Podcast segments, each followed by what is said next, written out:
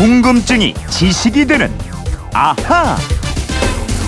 궁금하면 물어보세요. 궁금증이 지식이 되는 아하.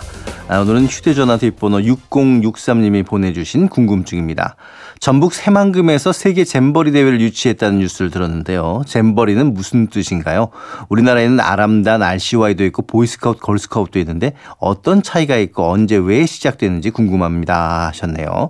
아, 역시 정다희 아나운서와 풀어보죠. 어서 오십시오. 안녕하세요. 정다희 아나운서도 학교 다닐 때 이런 단체 활동 한 적 있어요? 네, 저는 누리단 했었어요. 오. 그래서 운동장에서 야영하고 그랬던 기억나요. 야, 헌혈 그랬었구나. 예. 네. 근데 이제 세계 잼버리 대회가 강원도 고성에서 한번 열린 적이 있죠. 저도 이거 기억나요. 네, 어 저는 사실 기억이 안 나요. 음. 제가 두 살 때네요. 1991년 어, 안 날만 8월이었습니다.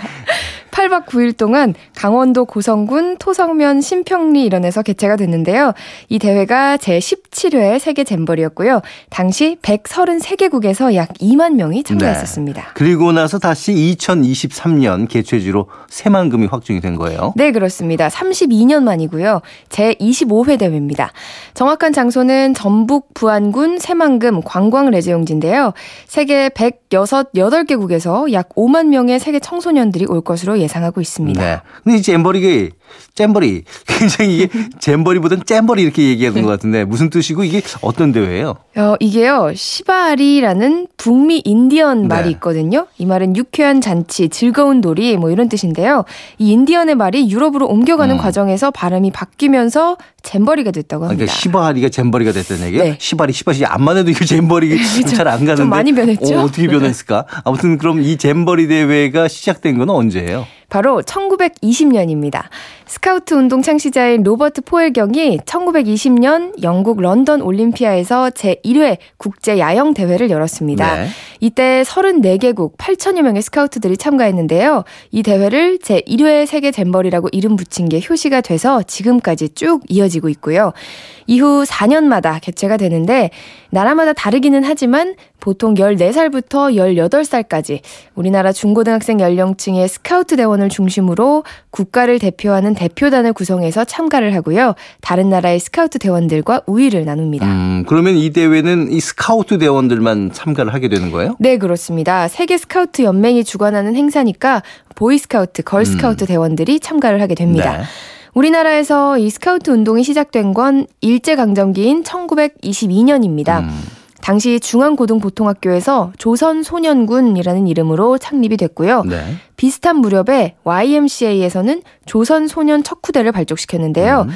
1953년에 한국 스카우트 연맹으로 세계 스카우트 연맹에 가입을 했죠. 그렇군요.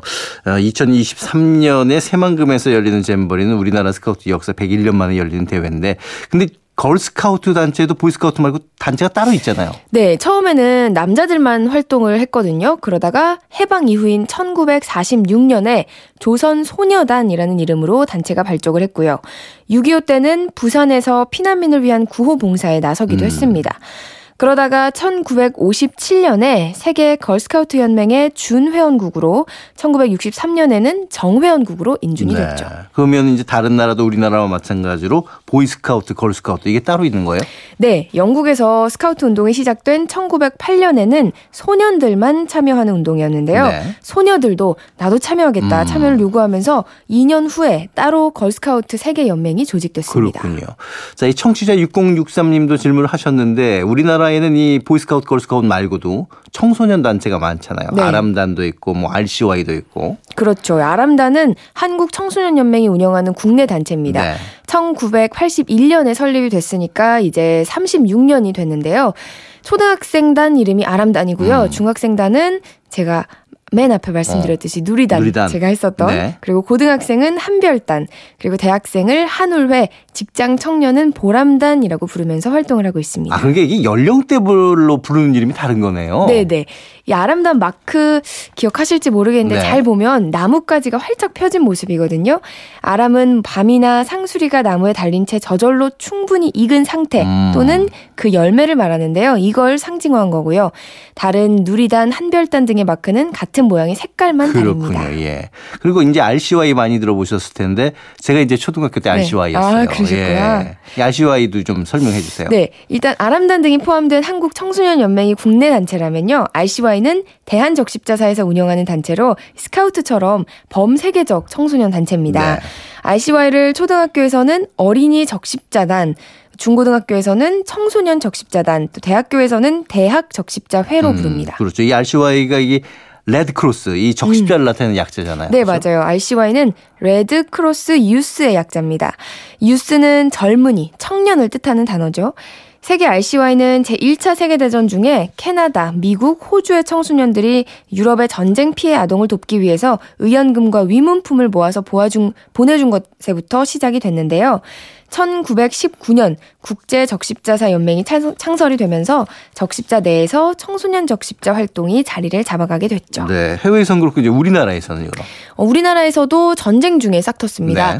한국 전쟁이 막바지에 접어든 1952년 12월 부산 시내 중고등학생들에게 적십자에 대한 지식과 또 청소년 적십자 운동을 설명하는 강습회가 있었는데요. 이걸 계기로 음. 이듬해 3월 청소년 적집, 적십자 RCY가 탄생을 했고요. 이때 RCY 단원들이 제일 먼저 시작한 활동은 바로 나무 심기 봉사활동이었습니다. 그렇군요. 자, 6063님 궁금증이 좀 풀리셨겠죠? 오늘 덕분에 아람단, 뭐 스카우트, RCY 등의 차이점을 자세히 알게 되는데 뭐 단체 이름은 다르지만 공통점은 이웃과 인류에 대한 봉사, 희생 정신 이런 게 아닐까 싶습니다. 정다희 아나운서 오늘 고생하셨습니다. 고맙습니다.